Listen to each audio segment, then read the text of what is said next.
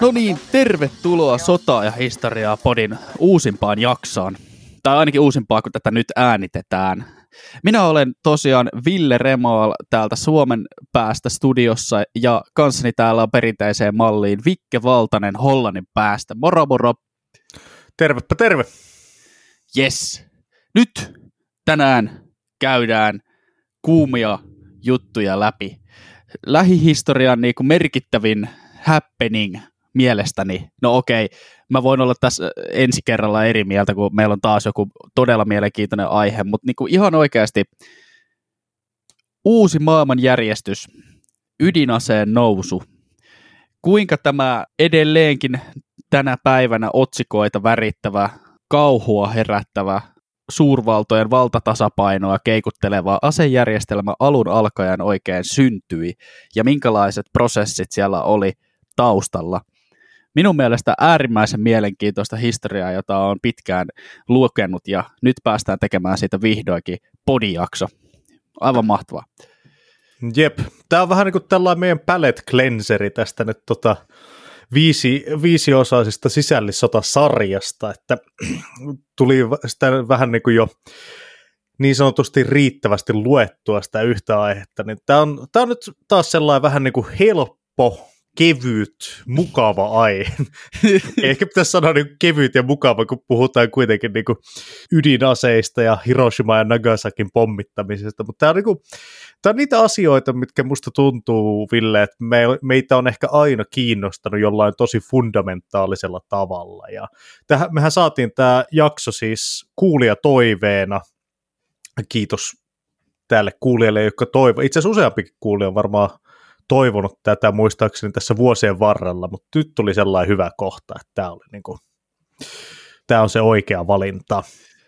Tämä oli vähän semmoinen, tota, tiedätkö, niin kuin oikein mukava karki, jota oli säästellyt pitkään, että pääsee tekemään sitten vaihteeksi jotain, mikä maistuu muutenkin oikein mielellään.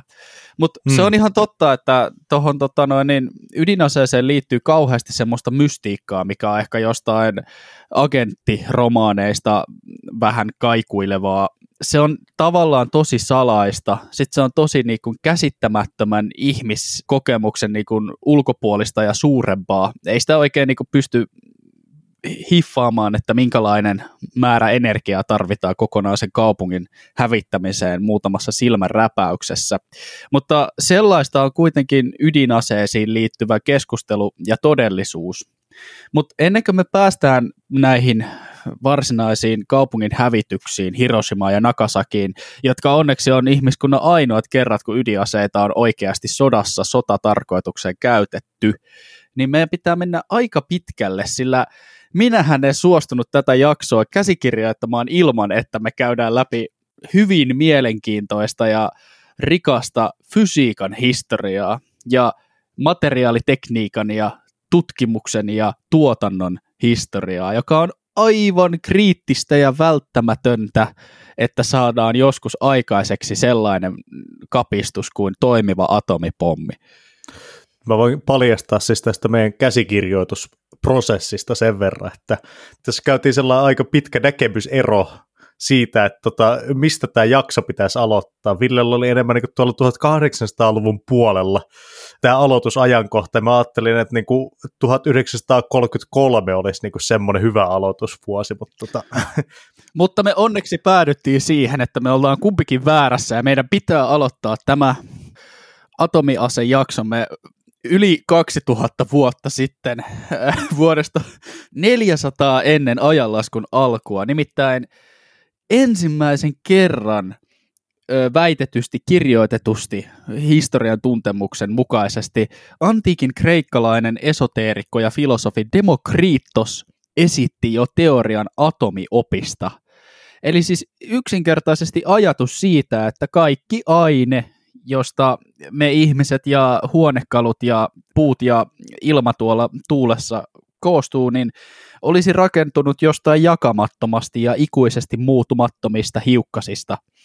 Tämä on siis Demokriittoksen öö, teoria, ja hän kutsui näitä hiukkasia nimellä atomos, joka on siis antiikin kreikaksi suomennettuna, tai antiikin kreikasta suomennettuna jotakuinkin jakamaton. tästä ajatuskonseptista kuluisi kuitenkin se yli 2000 vuotta ennen kuin maailman tieteellinen yhteisö alkaisi oikeasti todella ymmärtää materiaan ja atomien ominaisuuksia. Se oli kuitenkin aavistus oikeaan suuntaan jo hyvin kaukaisesta historiasta.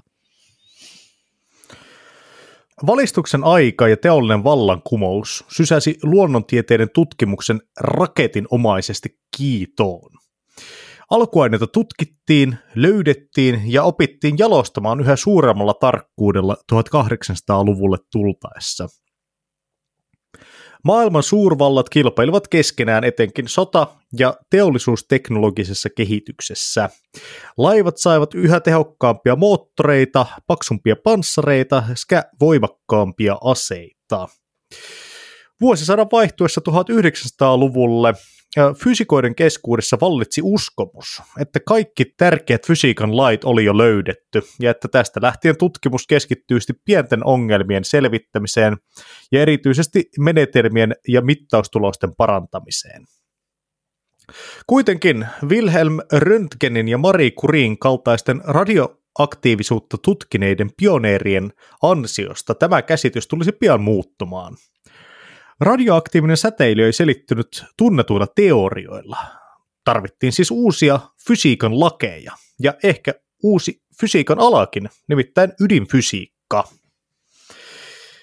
Ja alun perin kun fysiikkaa, ydinfysiikkaa ja niin tätä atomien halkeamista ja atomien interaktiota keskenään ruvettiin tutkimaan, niin sitähän ei ollenkaan ymmärretty että esimerkiksi mitä säteily konseptina olisi, vaan ajateltiin, että niin kuin energia on energiaa siinä, missä se on vaikkapa esimerkiksi radioaallossa tai sitten vaikka lämpösäteilyssä.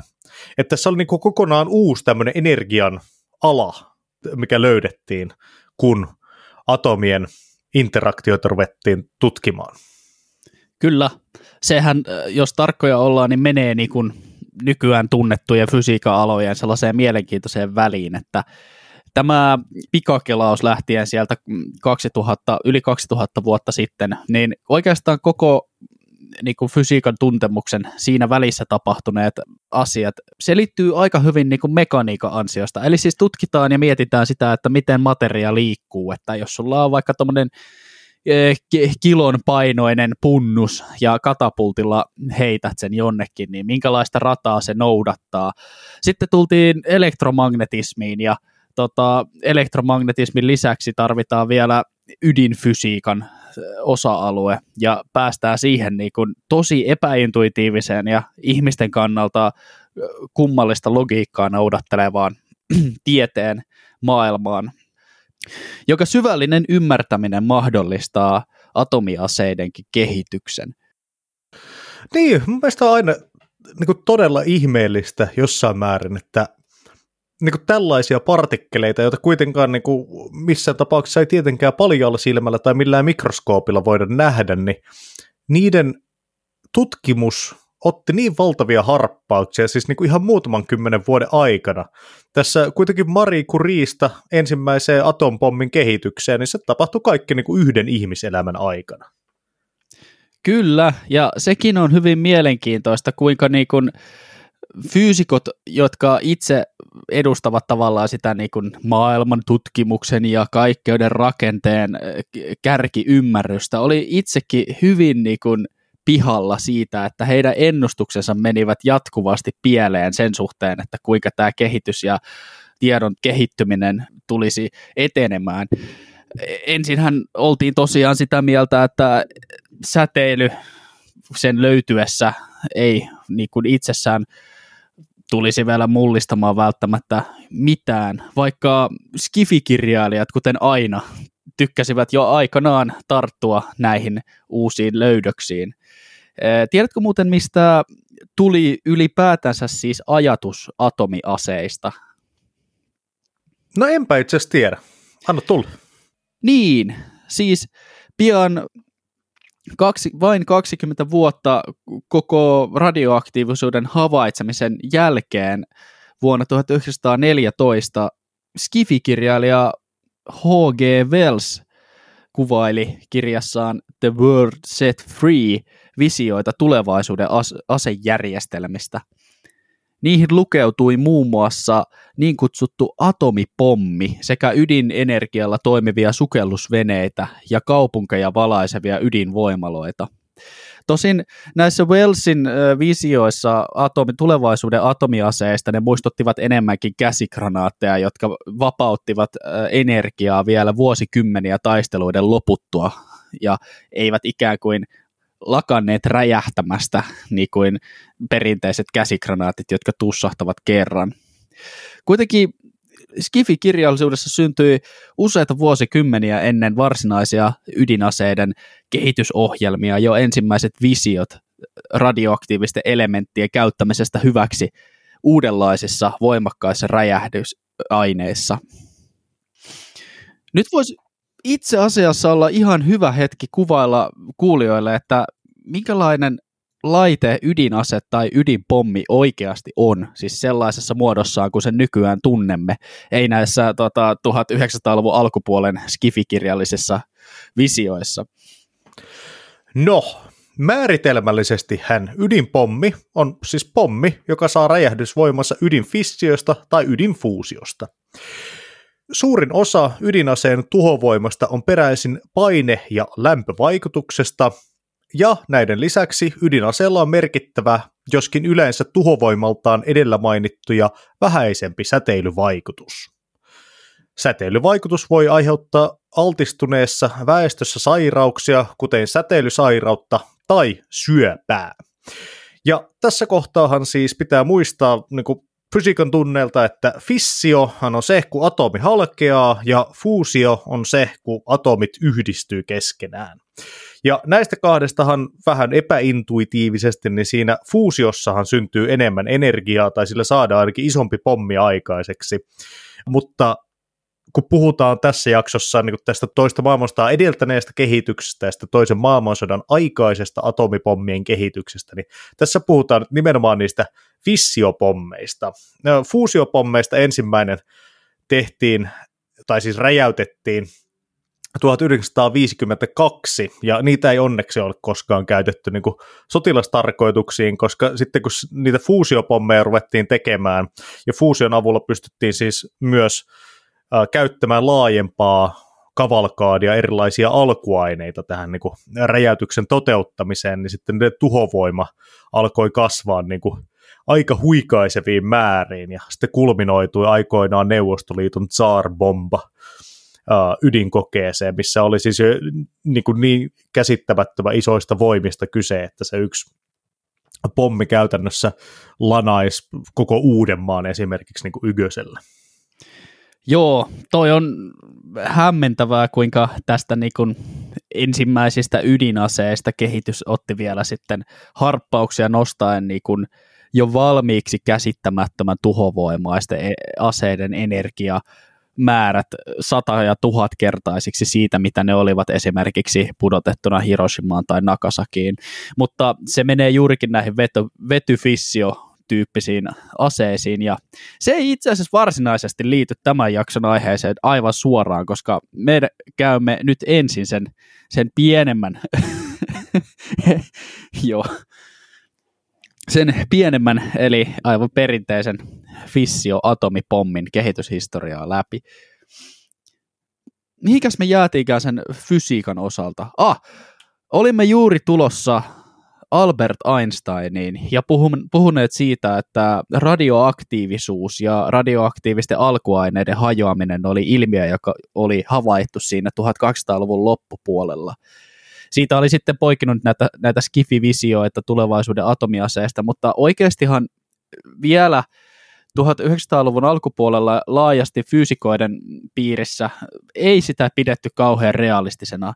Voi olla, että sitä voisi verrata vähän niin kuin nykypäivän keskusteluihin madonreijistä tai aikamatkustuksesta. On olemassa niin kuin teorioita ja tosimaailman ilmiöitä, jotka voisivat ehkä mahdollistaa sen jonkinnäköisissä erikoisissa olosuhteissa, mutta sitä ei pidetty niin kuin arkipäiväisenä, että ei ihmiskunnalla ole mahdollisuuksia todellisuudessa tällaisten asioiden tekemiseen.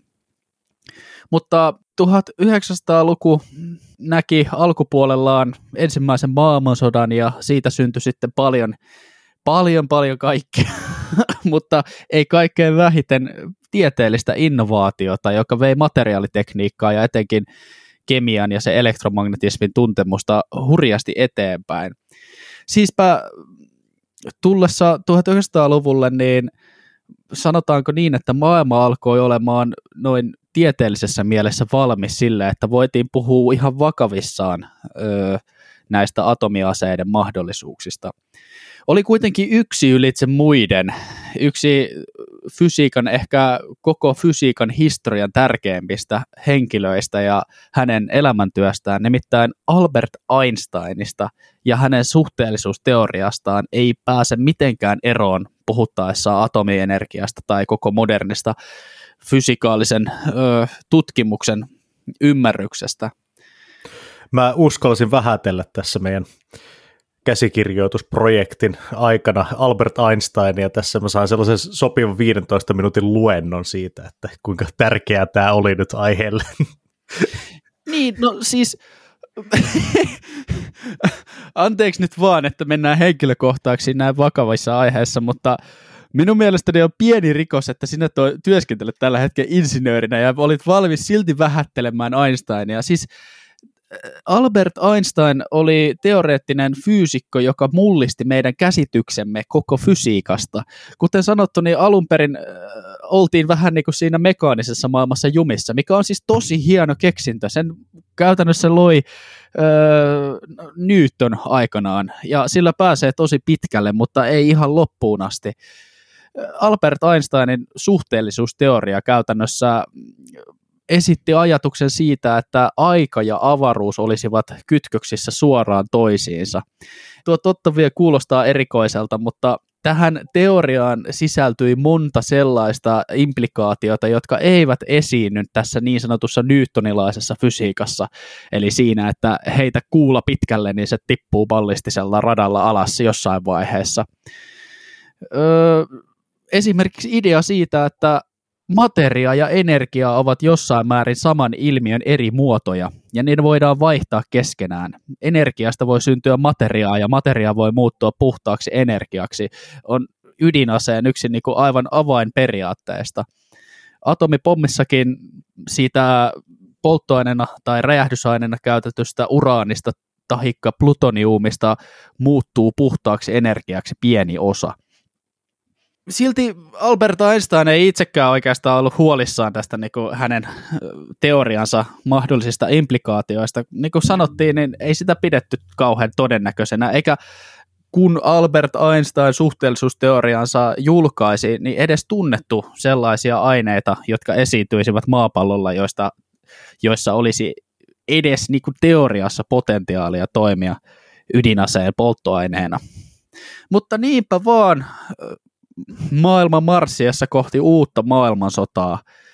Tapahtui uusia mullistuksia jälleen kerran, ja joulukuussa 1938 paska muuttui niin sanotusti jäykäksi, kun fyysikot Lise Meitner ja Otto Frisch tekivät hämmästyttävän löydön, ja tulivat todistaneeksi, että jotain aiemmin mahdottomaksi pidettyä oli todellakin tapahtunut heidän laboratoriossaan, sillä uraanin ydin oli saatu ensimmäistä kertaa jaettua kahtia.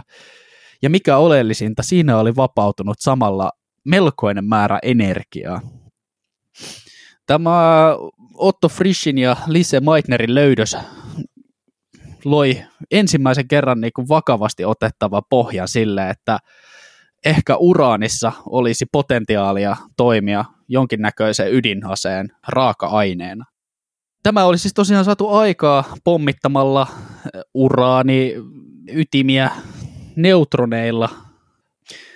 Muutama huomioitava seikka liittyen tähän ö, ydinfysiikan mullistaneeseen löydökseen on se, että tästä työryhmästä toinen jäsen, Lise Meitner, oli juutalaistaustainen – ja hän oli työskennellyt Saksassa tehdessään tämän läpimurron. Ja mm, Lise Meitnerin työ KWI-instituutissa keskeytyi, sillä hänen oli pakko paeta Saksassa valtaan nousseita mm, kansallissosialisteja, eli Hitlerin muukalaisvastaisuus ja natsien ö, juutalaisvainot ajoivat Meitnerin ja monta muuta potentiaalisesti aivan kriittistä tutkijaa pois Saksasta. Hän pakeni kahden matkalaukun kanssa Saksasta Tukholmaan ja työskenteli Tukholman Nobel, Nobelin fysiikan instituutissa siitä eteenpäin. Tiedä, mitä olisi tapahtunut, jos ö, natsi-ideologia ei olisi ollut lähtökohtaisesti muukalaisvastainen. Todennäköisesti ainakin monta saksalaista tutkijaa ja fyysikkoa olisi pysynyt toisen maailmansodan aikana kolmannen valtakunnan käytettävissä. Ehkä onni, niin, että näin ei kuitenkaan tapahtunut. No niin, tässä kun päästiin jo vähän saksalaisista puhumaan ja jopa natseista 1938, kun ollaan, niin varmaan suurimmalla osalla rupeaa nyt kellot soimaan, että hetkinen, 38, tämähän on siinä kohtaa, kun Aatu rupeaa tekemään peliliikkeitä Euroopassa ja kohta laitetaan niin, kuin niin sanotusti iso vaihde päälle. Mikä onkin itse asiassa täydellinen kohta puhua vähän tästä saksalaisten ydinaseohjelmasta ja heidän ydinpommin kehityksestään. Siis oliko natseilla ydinaseohjelma? Oli. Saksalaisillahan oli ydinohjelma, joka olisi oikeasti ollut ihan potentiaalisesti maailman paras, jos sitä ei olisi manageroitu kuin su- Tytti Tuppurainen Fortumi Uniper-kauppoja suorastaan. Se oli. siis niin kuin tuossa jo aikaisemmin puhuit, niin ensimmäinen uraani atomihalkaisuhan tehtiin Berliinissä ja muutenkin siis Berliinissä ja Saksassa yleensäkin niin kuin fysiikan tutkimus oli todella, todella kovalla tasolla 30-luvulla. Kuitenkin natsien otettua vallan 1933 iso osa Saksan ydinfyysikoista, joista monet oli juutalaisia, alkoi pikkuhiljaa toteamaan, että nyt rupeaa maa polttamaan jalkojen alla sen verran, että saattaa olla parempi evakuoitua ehkä jonnekin muualle.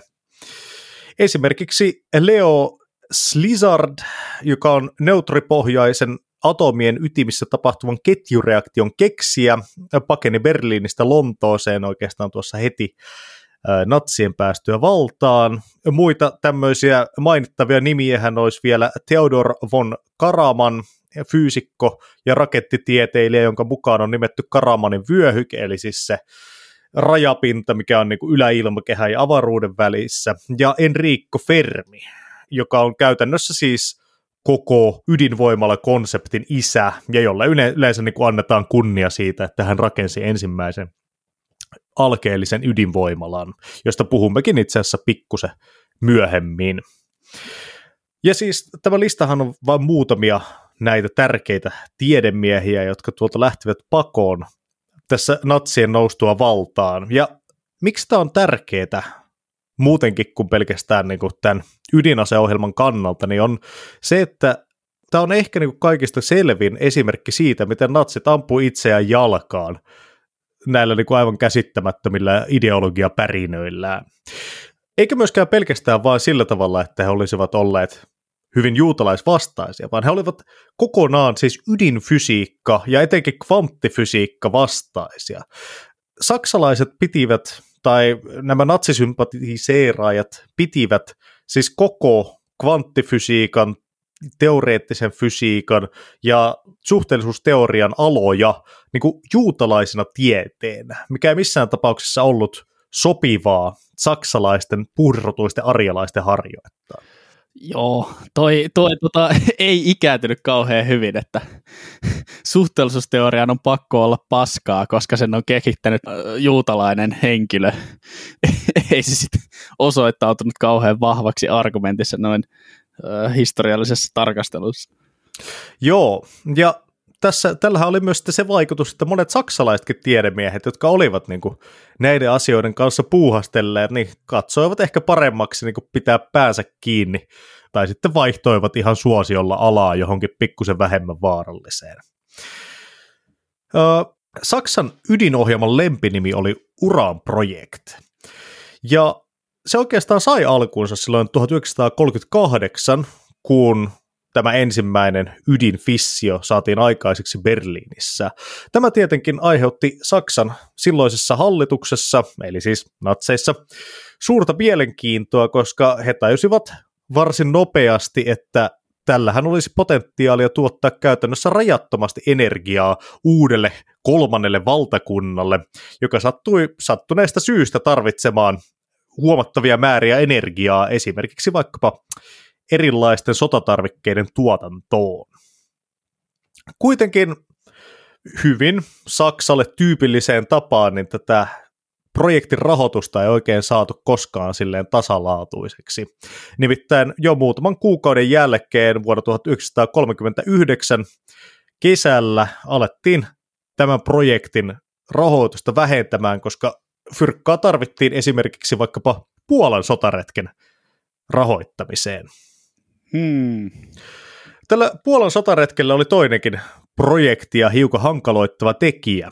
Ja nimittäin Saksan asevoimat halusivat ottaa paljon näitä nuoria tutkijoita tai tutkimusavustajia, jotka myös työskentelivät yliopistoissa mukaan Wehrmachtiin, koska katsoivat, että totta kai nuoret, älykkäät miehet sopisivat paremmin tähän saksalaiseen Übermensch-armeijaan kuin ehkäpä sitten niin kuin vähemmän koulutetut ja vähemmän näyttävät ihmiset. Uh, samanlaista HR-politiikkaa on harrastettu muun muassa nyky-Venäjällä, jossa uh, tämän Ukrainan, Ukraina-invaasion aikana niin Vladimir Putinhan teki Roskosmoksen työntekijöille oman pataljoonan, jonka nimi oli mielenkiintoisesti myös, taisi olla Uran pataljoona. Uran pataljoona. Kyllä, mikä ja, hitto siinä on, että niin kun autoritääristen valtioiden sodan johdossa syntyy kerta toisensa jälkeen ajatus siitä, että fyysikot kannattaa laittaa mieluummin heittelemään käsikranaatteja sinne etulinjaan kuin kehittämään uudenlaisia teknologioita. Joo, se on mun mielestä niin kuin todella mielenkiintoinen idea muutenkin siis, jos sä mietit vaikka nyky-Venäjän kontekstissa, niin kuin, kuitenkin sieltä on painut satoja tuhansia korkeasti koulutettuja ihmisiä, niin kannattaako ne vähätkin korkeasti koulutettuja? Jotenkin niin Roskosmos niin on vielä niitä harvoja Venäjän teollisuuden aloja, jotka on oikeasti maailman mittapuulla kovaa kamaa, niin tota, sitten mennään nekin kusemaan. Niin se, se on kyllä, siinä ei voi kyllä muuten kuin hattua nostaa taas. Että. No Roskosmoksen pomolla vaikutti olevan tuossa Ukrainan sodan alkaessa sellainen käsitys, että länsimaat eivät tuota, kykenisi esimerkiksi huoltamaan astronautteja kansainvälisellä avaruusasemalla ilman venäläisiä sajusraketteja. Ja oli vissiin unohtanut avata internetin viimeisen 15 vuoden aikana, koska nykyään tätä hommaa, joka siis ennen oli ihan oikeasti hetken aikaa tuossa 2000-luvulla ulkoistettu venäläisille, niin ho- hoitaa nykyään SpaceX. Ja astronautit pääsee taas avaruusasemalle ihan amerikkalaisilla raketeilla, eikä tarvitse vuokrata Roskosmuksen vanhoja neuvostoperuja olevia sajuuskantoraketteja siihen hommaan. Mutta palaten tähän jaksomme aiheeseen, niin haluaisin tässä nyt pitää pikku välispiikin. Eli siis Saksalla ihan oikeasti oli ydinohjelma, tämä Uran projekt, ja sitä kehitettiin ehkä tota vähän huolimattomasti, mutta se oli silti huolimatonkin ydinasekehitys on tarpeeksi aihetta huoleen, kun käydään valtavaa maailmansotaa. Ja etenkin sellaista maailmansotaa, jossa Saksa alkuun sai aika hyviä voittoja Euroopassa hyvinkin nopeasti. Sellaiset valtavat Euroopan keskeiset sotilas- ja talousvallat, kuten Ranska esimerkiksi, kaatui aivan niin kuin muutamassa viikossa, ja jos sitä verrataan ensimmäisen maailmansodan vuosien lukkoon länsirintamalla, niin syytä huoleen ehkä kuitenkin oli. Tämä Saksan ydinohjelmahan oli siis oikeastaan syy siihen, miksi Yhdysvallat alkoivat kiinnostua ydinasekehitykseen liittyvistä teknologioista ja siihen liittyvästä toiminnasta – Yhdysvaltain hallituksen osallistuminen atomitutkimukseen alkoikin näihin samoihin aikoihin vuonna 1939, kun Otto Haanin ja Fritz Strassmanin fission löytäminen sai aikaan pelkoa erityisesti fyysikko Leo Silardzissa. Pelko liittyy siihen, että Saksa voisi kehittää atomipommin ja siten ehkä voittaa meneillään olleen suursodan, siis toisen maailmansodan. Jokainen voi mielessään miettiä, miten se saattaisi vaikuttaa toisen maailmansodan kulkuun, jos saksalaiset olisivat saaneet atomipommin kehitettyä vaikka ennen hyökkäystä Neuvostoliittoon. Sillard oli ollut yhteydessä ystävänsä ja taloustieteilijään presidentti Franklin Delano Rooseveltin läheisissä piireissä, nimittäin henkilön nimeltä Alexander Sachs. Ja he päätyivät kirjoittamaan Yhdysvaltain presidentille henkilökohtaisen kirjeen, jossa he varoittivat Yhdysvaltoja tästä välittömästä vaarasta liittyen Saksan ydinohjelmaan. Sachs ehdotti myös Albert Einsteinin ottamista mukaan kirjeen laatimiseen, vaikka Einstein itse ei ollut kirjettä kirjoittanut, niin hän suostui laittaa nimensä siihen ja Einsteinin ollessa tuolloin fysiikka kirkkain ö, julkis, se varmasti lisäsi painoarvoa tälle Delano Rooseveltille lähetetyssä varoituskirjeessään. Joo, tämä Silardhan oli yksi näitä tärkeitä henkilöitä, jotka tässä laitaoikeiston nousun aikana 1930-luvulla Euroopassa, koska Saksahan nyt ei tietenkään ollut ainoa valtio, missä näin kävi, vaan kyllä esimerkiksi Unkarissa tuli myös oikeistolainen diktatuuri ja Slovakiassa ja silleen, ja tietenkin Italia unohtamatta Espanjaa, niin hän oli yksi näitä keskeisiä tie- juutalaisia tiedemiehiä, jotka alkoivat masinoimaan muiden juutalaisten tiedemiesten siirtymistä ensin Lontooseen ja sitten yleensä sen jälkeen Yhdysvaltoihin ja niin kuin organisoimaan tätä, että heidät saadaan sitten myös tämän brittiläisen tutkimus kautta asetteollisuuden palvelukseen.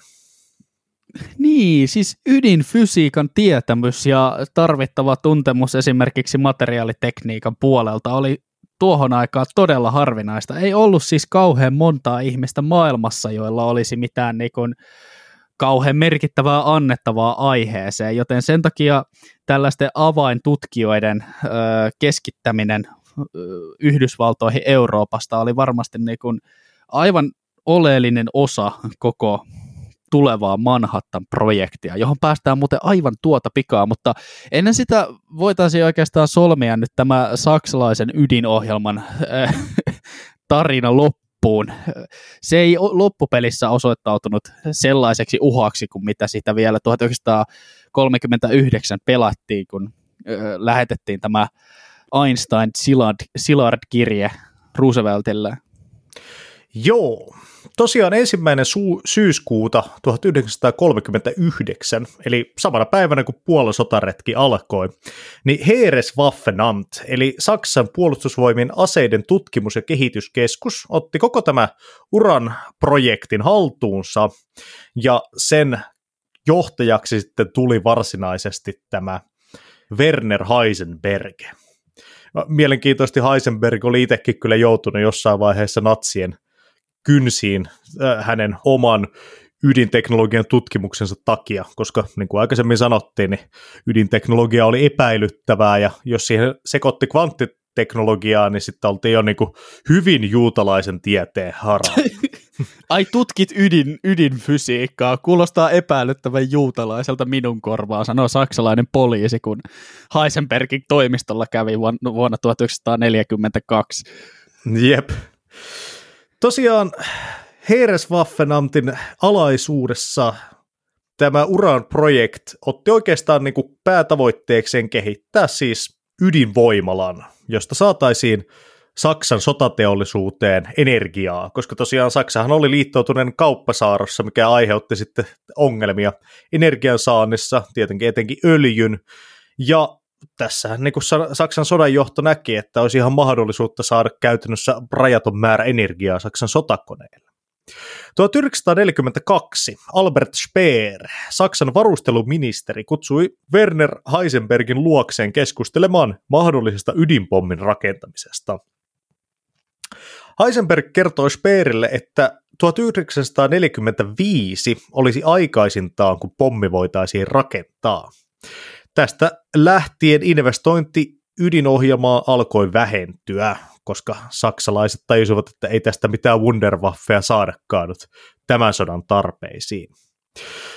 Sper katsoi, että monien näiden tiedemiesten työaika voitaisiin käyttää paremmin joidenkin realistisempien projektien edistämiseen. Niin, kuten äh, Hitlerin äh, 14-vuotiaan äh, piirustusprojektitason jättiläispanssarivaunujen tai, tai suihkuhävittäjien muuttamisesta suihkupommittajiksi, jotka kaikki nämä loppujen lopuksi veivät aivan valtavan määrän resursseja ja kuluttivat valtavan määrän happea osallistumatta sen kummemmin Saksan sotaponnisteluihin.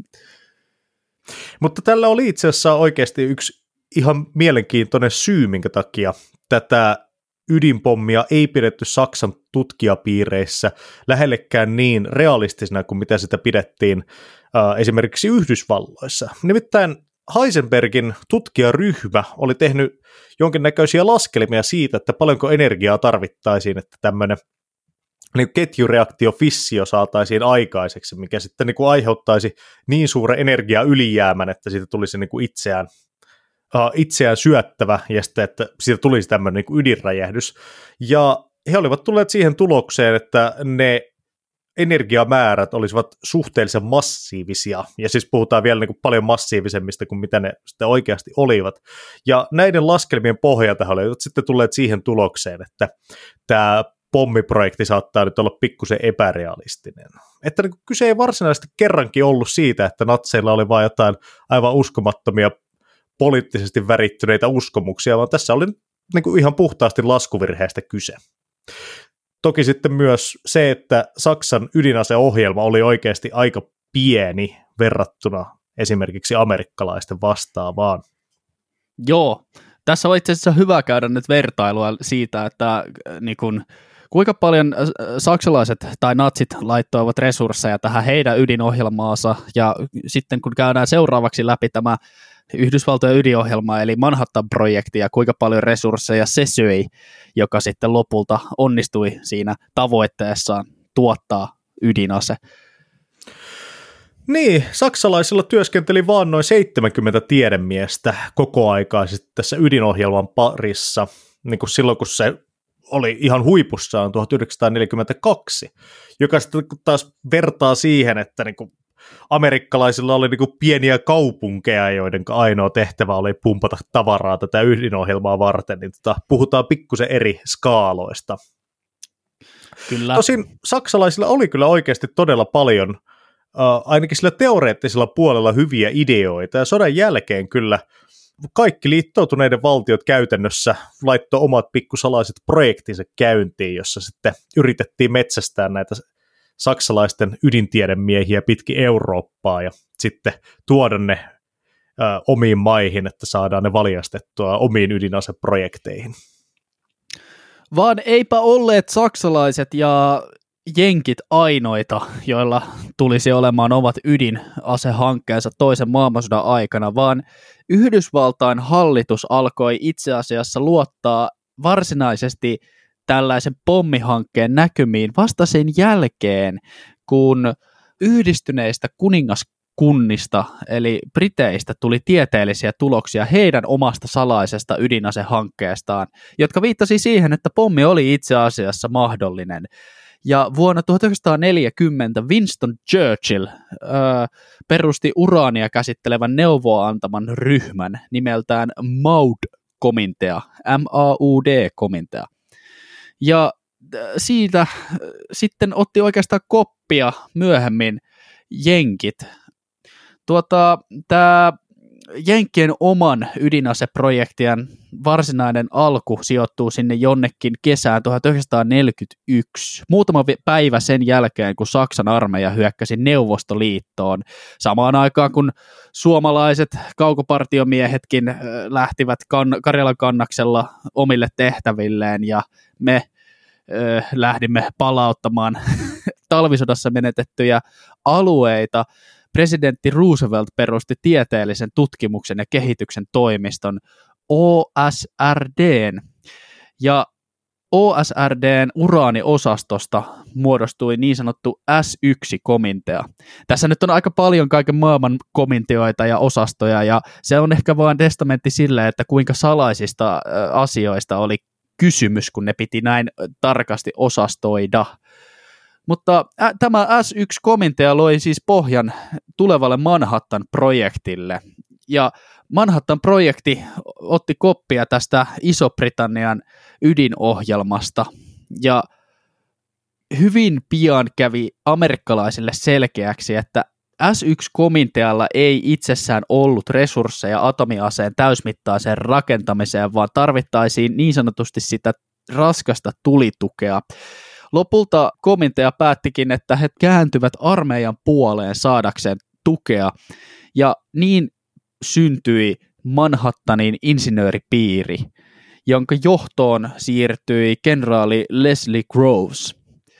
Ja siis niinpä kenraali Leslie Grovesin komennossa Manhattan-projekti, joka siis oli nyt ensimmäinen varsinainen vakavasti otettava huippusalainen ohjelma atomipommien valmistamiseksi toisen maailmansodan aikana, sai alkunsa – Manhattan-projektin piirissä tulisi työskentelemään tuhansia tiedemiehiä, mukaan lukien teoreettinen fyysikko J. Robert Oppenheimer, josta tuli muuten kesällä aivan erinomainen elämäkerta-elokuva Christopher Nolanin ohjaama Oppenheimer, jonka suosittelen kyllä kaikille kuulijoille käymään katsomassa. Se sivuaa aika tiiviistikin tämän jaksomme aiheita.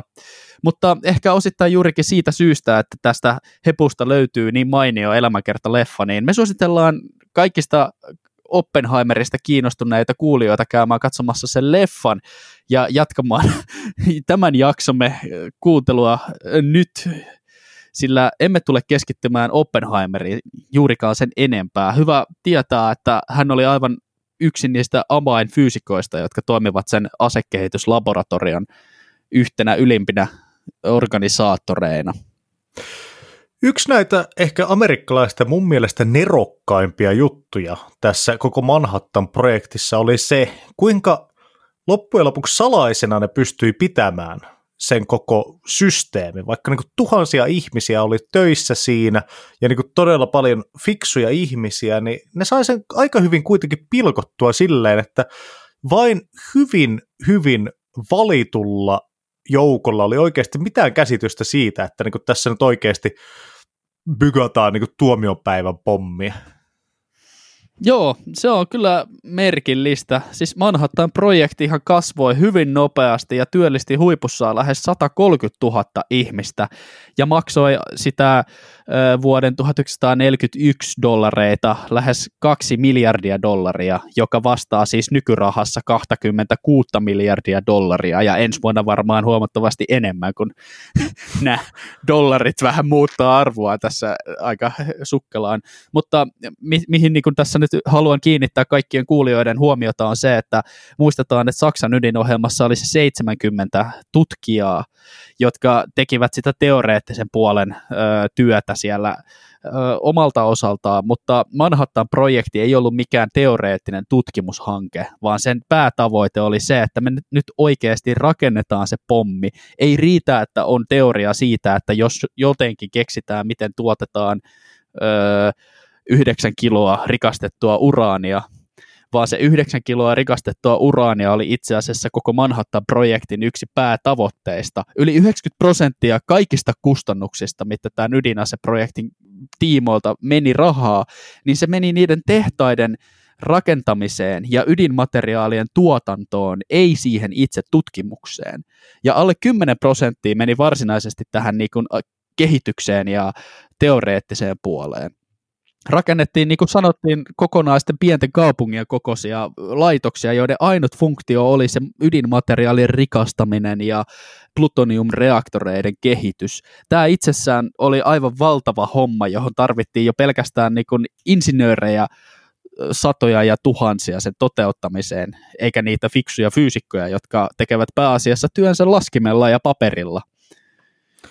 Joo, ja tässä niin kuin uraanin rikastus ja uraanin saamisessa, niin tässä oli oikeasti ihan sellaista Indiana Jones-meininkiä, että lähetettiin niin kuin tämmöisiä tutkimusryhmiä maailman pimeimpiin kolkkiin hankkimaan parasta uraania ja niin kuin löytämään niitä paikkoja, mistä sitä oikeasti voitaisiin niin sitten suurempia määriä louhia, jos esimerkiksi vaikka tulisi tarvetta joskus tulevaisuudessa rakentaa isompi ydinasearsenaali, niin kuin ehkä saattoi sitten muutaman vuoden päästä käymään, että siellä oikeasti väki kävi Kongon syvimmissä viidakoissa ja Andien korkeimmilla vuorilla etsimässä näitä uraaniesiintymiä.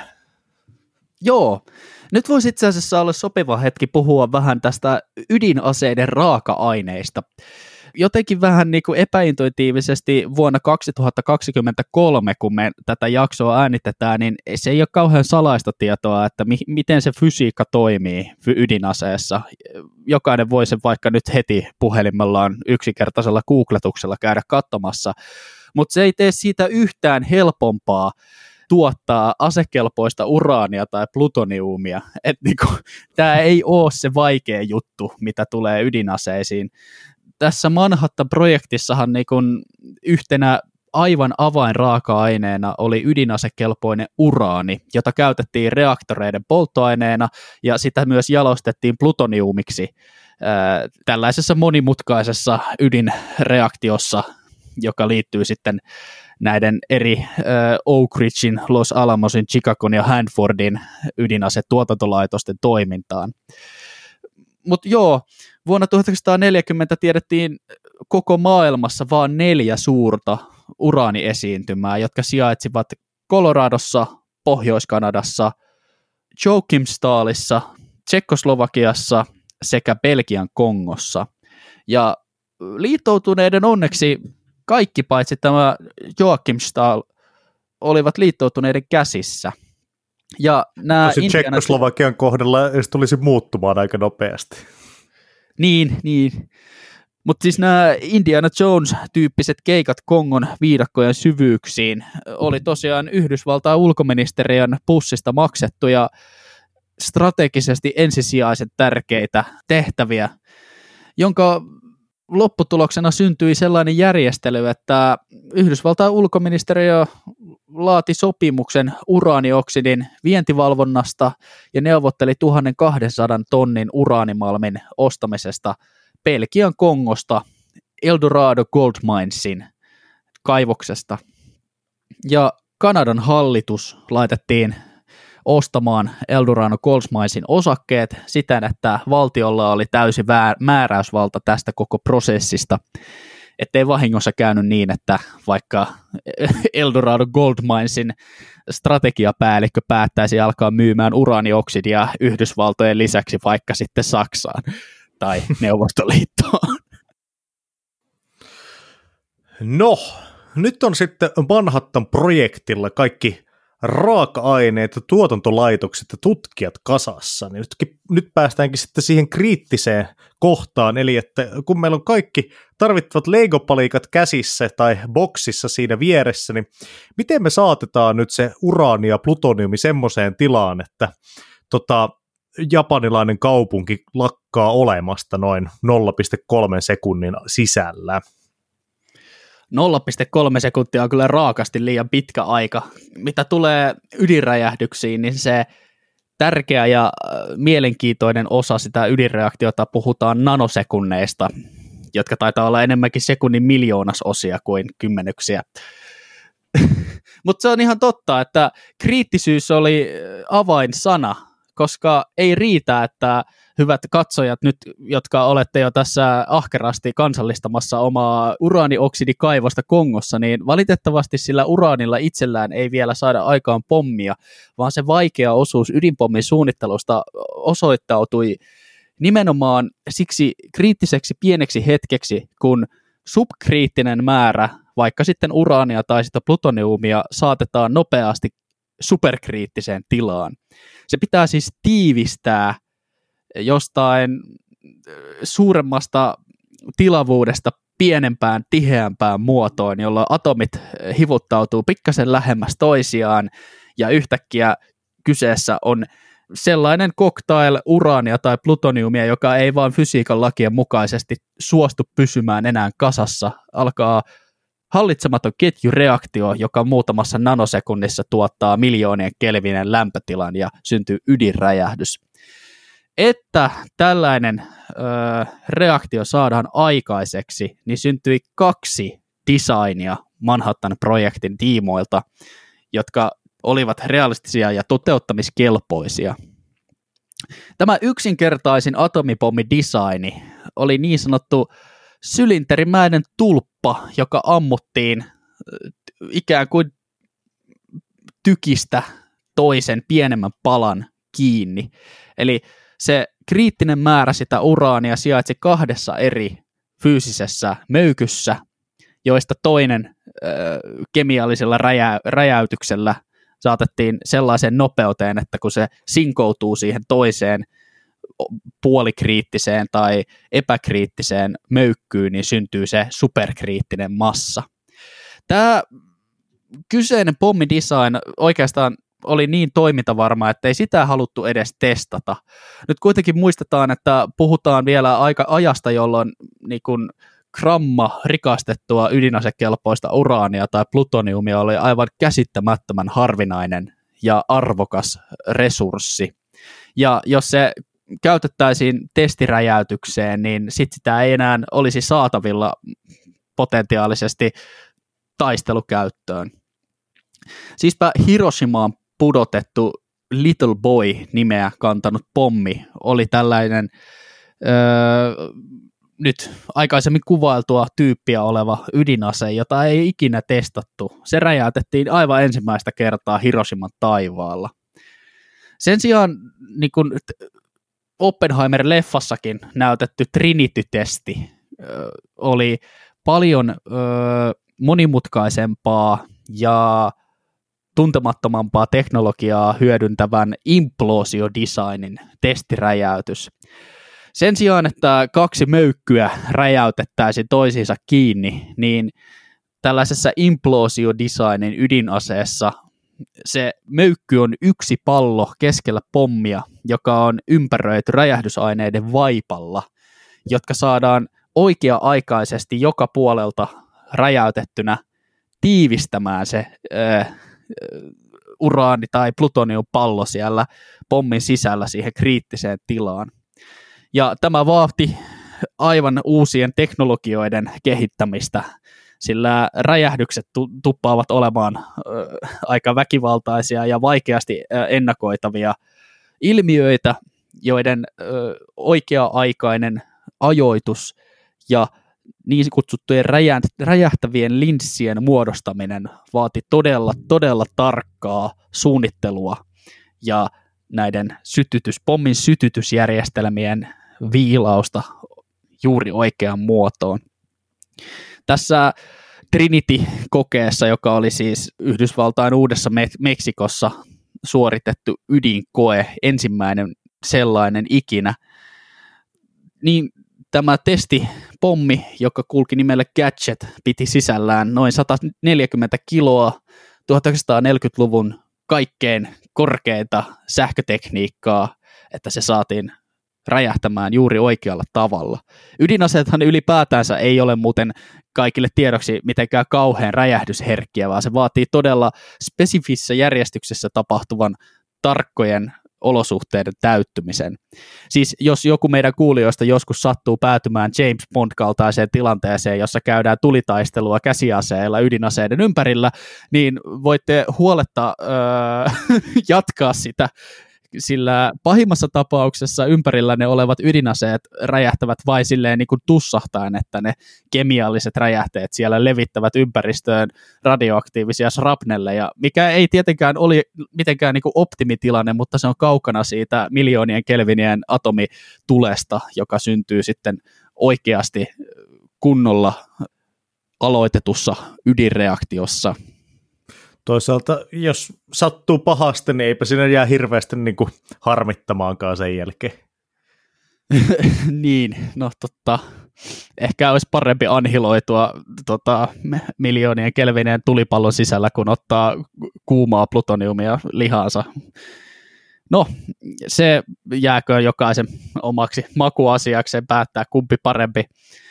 Joka tapauksessa tämä implosio design päätyi sitten olemaan niin kuin se ydinase design, jota jatkokehitettiin vielä toisen maailmansodan jälkeenkin eteenpäin, sillä näistä edellä mainituista ydinmateriaalien tuotantolaitoksista tuolta Handfordin plutonium-tehtaalta tuleva plutonium soveltui tällaiseen implosio-designiin paljon paremmin kuin tuollaiseen eh, yksinkertaisempaan kaksi möykkyä räjäytetään yhteen designiin.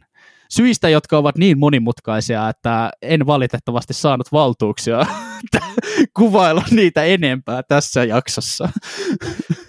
Sä, saat joskus pitää tota fysiikan historia 101 ja sellaisen jaksosarjan, niin voit sitten siinä kertoa. Kyllä, mutta Manhattan-projektin kuitenkin päätyi tuottamaan kaksi ihan toimivaa ydinasekonseptia, joista itse asiassa kumpikin toteutettiin. Toinen oli tämä ensimmäisen tyypin kaksi möykkyä designia, se pudotettiin Hiroshimaan, ja toinen oli sitten tämä Trinity-kokeen implosio design, joka pudotettiin Nagasakiin. No, nyt kun päästiin jo Hiroshimaan ja Nagasakiin, niin onkin sitten hyvä aika siirtyä siihen ainoaseen kertaan, kun joku on oikeasti käyttänyt ydinasetta siihen sen niin kuin tarkoitettuun rooliin. Tai kuten eräs amerikkalainen koomikko asian joskus laittoi, niin se kerta, kun Amerikka suuttu siitä, kun Japani rupesi känkkäröimään niitä laivoja vastaan ja heitti niitä auringolla kaksi kertaa. historiassa, niin kuin viime vuosisatojen lähihistoriassa on sellainen tota, nyrkkisääntö, että yleensä aina kun sä vittuilet, anteeksi kielenkäyttäjän, yleensä aina kun sä härnäät Yhdysvaltain laivoja, niin jotain pahaa tapahtuu sinulle. Joo, se on harvemmin ollut niin se voittava strategia, mutta joo, tosiaan minkä takia päädyttiin tähän Hiroshima ja Nagasakin niin täydelliseen tuhoamiseen auringon ja atomien voimalla. Ja minkä takia näin ei olla sitten tehty enää koskaan sen jälkeen missään muissa sodissa, mitä nyt tämän jälkeen on sodittu, niin se onkin sitten seuraava, seuraava osuus tästä jaksosta. Tosiaan siis, vaikka 1945 sota Euroopassa oli ohi toukokuussa niin Japani jatkoi vielä itsepäistä vastarintaansa lähinnä yhdysvaltalaisia vastaan tuolla Tyynellä merellä. Siis vaikka Japanin kyky käydä minkäännäköisiä niin kuin vakavasti otettavia hyökkäysoperaatioita Tyynellä merellä tai ilmassa oli käytännössä tuhottu Midwayn ja Filippiinien meren taisteluissa, niin vielä 1945 kesällä Japanilla oli siis kuitenkin aika valtava imperiumi, mitä he pitivät hallussaan. Siis melkein koko nykyinen Indonesia, nykyinen Malesia, Taimaa, iso osa Burmasta ja valtavat alueet nykyisessä Kiinassa ja Etelä- ja Pohjois-Korea sitten vielä tietenkin siihen päälle.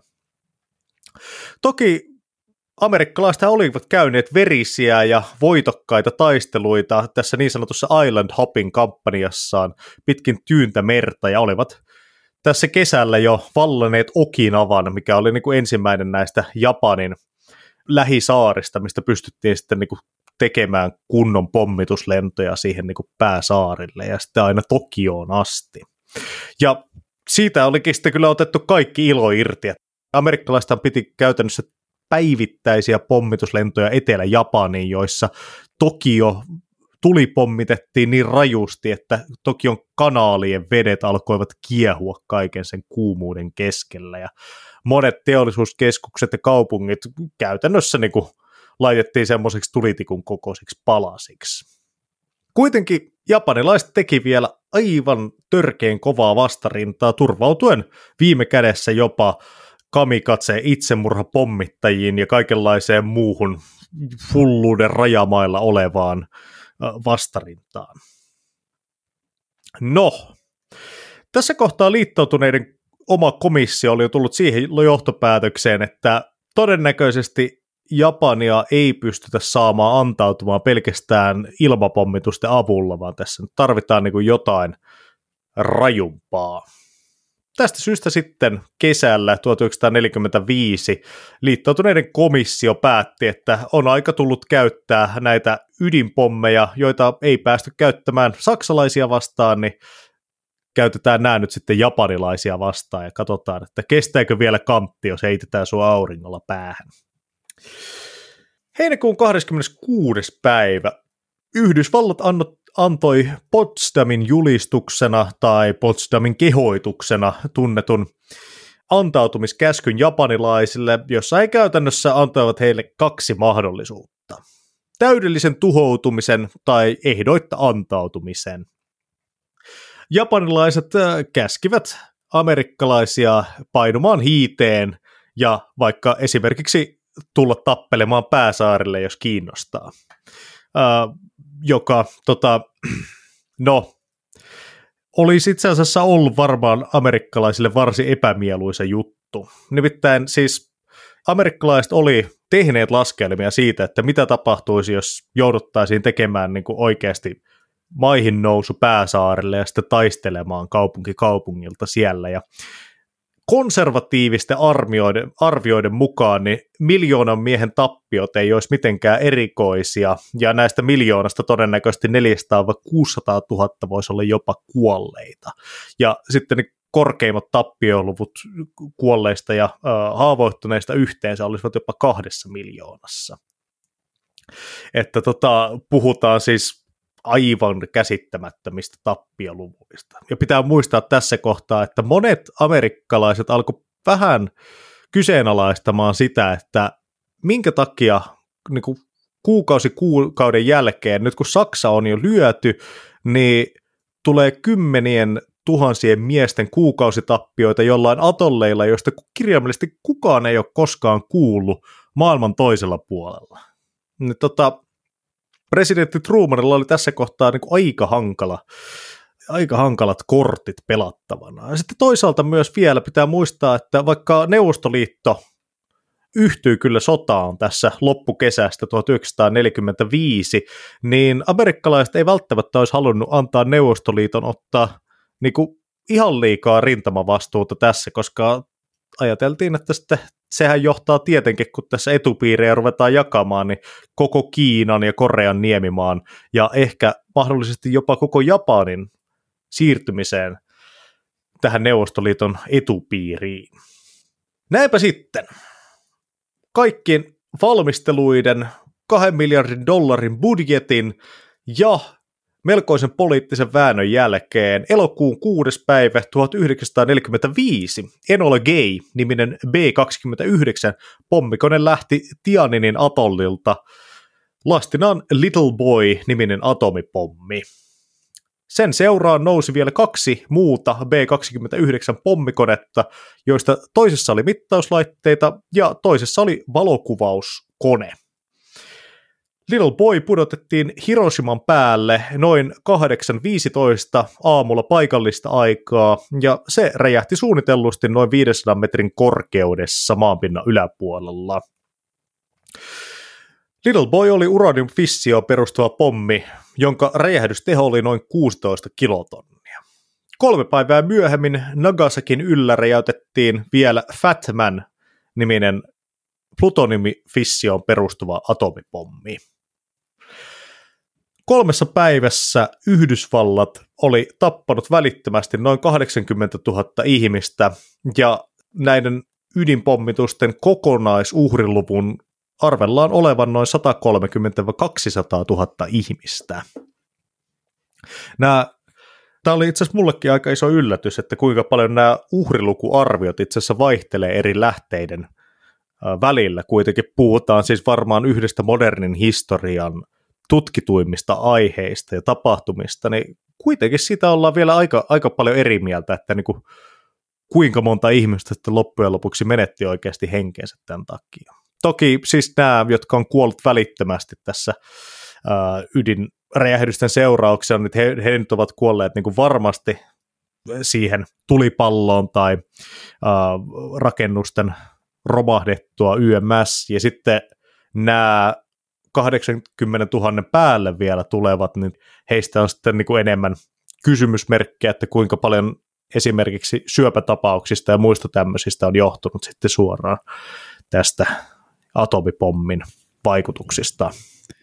Tähän voi liittyä myös sellaista mun mielestä vähän turhanpäiväistä hiusten halkomista, että kun puhutaan, että kuka kuolee ydinräjähdyksessä, niin joku saattaa tarkoittaa sillä sitä, että kun ydinpommi räjähtää kaupungin yläpuolella alle kilometrin korkeudessa, niin hetkellisesti kymmenen kertaa auringon ytimen lämpötilassa hehkuva tuota, tulipallo siinä ilmassa käytännössä höyrystää välittömästi alleensa jääneet epäonniset ihmiset niin, ettei jää edes mitään mössyä tai mitään jäljelle. Mutta suurin osa niistä ydinaseen uhreista syntyykin siitä seuranneista tulipaloista. Sä mainitsit, että jo ennen Nagasakin ja Hiroshima pommituksia, niin Tokiota oli rajusti palopommitettu ja amerikkalaiset olivat tehneet havainnon, että kaupunkeja pommitettaessa niin kutsuttu tulimyrsky-efekti on se, joka tuottaa suurimmat tuhot ihmisten niin kuin hengissä ja materiaalisissa vahingoissa. Ja Tokion palopommituksen ja Hiroshiman ja Nagasakin ydinpommitusten ero on ehkä ennen kaikkea siinä, että palopommituksissa tulimyrsky saatiin aikaan satojen ja satojen pommikoneiden palopommituksen aikamien tulipalojen yhteisvaikutuksesta, kun taas ydinpommituksessa yksi yksittäinen ydinase sytyttää nämä samat tulipalot ja aikaan saa sen saman tulimyrskyefektin, joka käytännössä siis tarkoittaa sitä, että koko kaupunki syttyy pienten tulipalojen yhdistettyä sellaiseksi tuli myrskyksi, joka imee happea ympäriltään ja polttaa kaiken. Hmm. Mielenkiintoisestihan myös silloin, kun nämä pommikoneet lähetettiin matkaan kohti Hiroshimaa ja Nagasakia, niin oikeasti kenelläkään ei ollut mitään käsitystä siitä, että tuleeko nämä koskaan palaamaan takaisin nämä pommikoneet. Että se oli aika 50-50, että siinä olisi hyvinkin voinut käydä sillä tavalla, että se paineaalto olisi myös tuhonnut nämä pommikoneet, ja sitten tämä olisi ollut vähän niin kuin itsemurhamissio. Ja näistä Joo. pommikoneiden miehistöstä, niin käsittääkseni vain kapteeni, ja oliko se nyt se, miksi sitä sanotaan, niin pommimatruusi, vai mikä sen nimi on, joka tota, niin kuin käsittelee niitä pommeja, tai varsinaisesti niin kuin tähtää sen sitten putoamaan siihen oikeaan kohteeseen, niin oikeastaan vain heillä oli käsitystä siitä, että mitä tässä nyt oikeasti sitten tehdään. No voi jummi.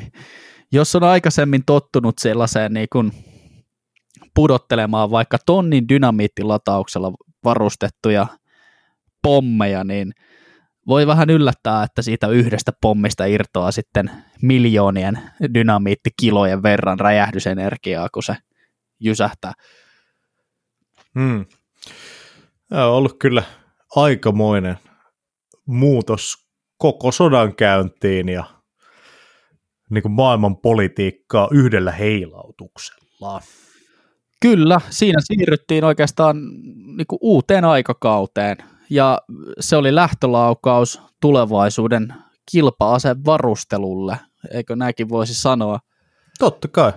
Kyllä mä olisin itse asiassa valmis menemään väittelyyn siitä, että mun mielestä ehkä atomipommin keksiminen tai ensimmäisen atompommin pudottaminen saattaa olla ehkä tärkein yksittäinen maailman historian tapahtuma. Se, se on aika väkevä valinta. Kyllähän tuota koko toista maailmansotaa seuranneesta suurvaltakilpailusta ja kylmästä sodasta, niin suurin osa perustui ydinaseiden pelotevaikutuksen hallintaan. Syntyi ydinaseiden kilpavarustelu, joka ei suikaan jäänyt näihin äh, Manhattan-projektin tuotoksiin, vaan kehitti niitä yhä tehokkaampia ja tehokkaampia atomiaseita, edellä mainittujakin vetypommeja ja sekä niille tarkempia ja vaikeammin torjuttavissa olevia metodeita kuljettaa se ydinräjähde sinne maaliinsa. Ei oltu enää kiinni näissä potkuritoimisissa raskaissa pommikoneissa, vaan ne ydinkärjet laitettiin ohjuksiin ja niin edespäin. Jopa H.G. Wellsin ennustamat ydinsukellusveneet tulevat toimimaan lavetteina ydinohjuksille tulevina vuosikymmeninä, kun näistä Japanin ydinpommituksista maailman historia jatkoi elämistään ja kehittymistään. Jep, mutta tässä jaksossa ei mennä tällä kertaa niin kuin kylmän sodan tai modernin ydinasepolitiikan syövereihin, koska mulla on itse asiassa mielessä yksi vieras, joka voitaisiin joku päivä kutsua asiaa vähän meidän kanssa ruotimaan ja puhutaan vähän ydinasetriadista JNE. Eli jätetään tämä tällä kertaa tämmöiseksi ydinase-aikakauden alun jaksoksi. Ville, mikä on tämän jakson opetus? Nyt pistit kyllä aika pahan. Mun mielestä me ollaan käsitelty nyt niin, kuin niin monella eri tasolla näitä juttuja, että mä en tiedä mihin pitäisi tarttua. Pitäisikö tarttua siihen, että jos haluat niin kuin kehittää jotain todella edistyksellistä, niin se tarvitsee paljon aivoja ja rahaa, vai, vai pitäisikö tarttua siihen, että jos haluat kehittää jotain todella edistyksellistä, niin se tarvitsee sen, että e, et suhtaudu lähtökohtaisesti kansanmurhallisella retoriita, retoriikalla niitä tutkijoita kohtaan, niin kuin natsit tekivät. Joka tapauksessa ydinaseen kehityshistoria on kyllä tarkastelun ja tutkimisen arvoinen historiallinen aihe, josta oppia voi ottaa moneen suuntaan. Niin se on, niin se on. Ja oikeasti erittäin mielenkiintoinen. Niin kuin ydinaseet on joku sellainen historiallinen juttu, mikä vähän niin kuin halkoo kaikki eri uh, historian alalajit tietyssä määrin. Sä voit niin kuin hyvällä omalla tunnolla oikeastaan analysoida ydinaseen, vaikka niin kuin Hiroshima ja Nagasakin pommitusta, ydinaseen kehitystä niin kuin ihan miltä vaan kantilta tutkia sitä vaikka niin kuin siis sotatieteelliseltä kannalta, tieteen historian kannalta, vaikka feministisen linssin läpi. Se on kaikkien linssien läpi hyvin mielenkiintoinen ja täysin niin kuin maailman mullistava tapahtuma ja keksintä. Eittämättä tästä mä oon kyllä täysin samaa mieltä. Ja mun mielestä tätä ö, atomienergiahistoriaa kyllä ehdottomasti pitää jatkaa käsittelemistä, vaikka sitten asiantuntijavieraiden kanssa. Tästä jaksosta ja atomienergiahistoriasta, jos kiinnostuitte, rakkaat kuulijat, niin kertokaahan meille se. Ja muistakaa, että sota- ja historia-podin toimintaa voi myös tukea Buy Me a Coffee-palveluksessa, jos, josta ollaankin saatu kivasti kahvirahoja. Me kiitetään jokaista lahjoittajaa nyt tässä sydämellisesti. Sota- ja historiapodia voi myös seurata sosiaalisissa medioissa, Twitterissä ja Instagramissa. Meille saa laittaa jaksotoivomuksia, risuja ja ruusuja tai ihan muuten vaan viestejä. Me kyllä vastataan niihin. Näin. Ja tämä on tosiaan Sota- ja historiaapodin toiseksi viimeinen jakso vuonna 2023. Eli tämä on Sota- ja historiaapodi tällä kertaa. Kiitos paljon ja oikein hyvää yötä kaikille, koska tällä kertaa meni taas niin kuin, tota, yön puolelle tämä homma. Semmoista se on välillä. Joo, kiitos ja ensi kerralla taas.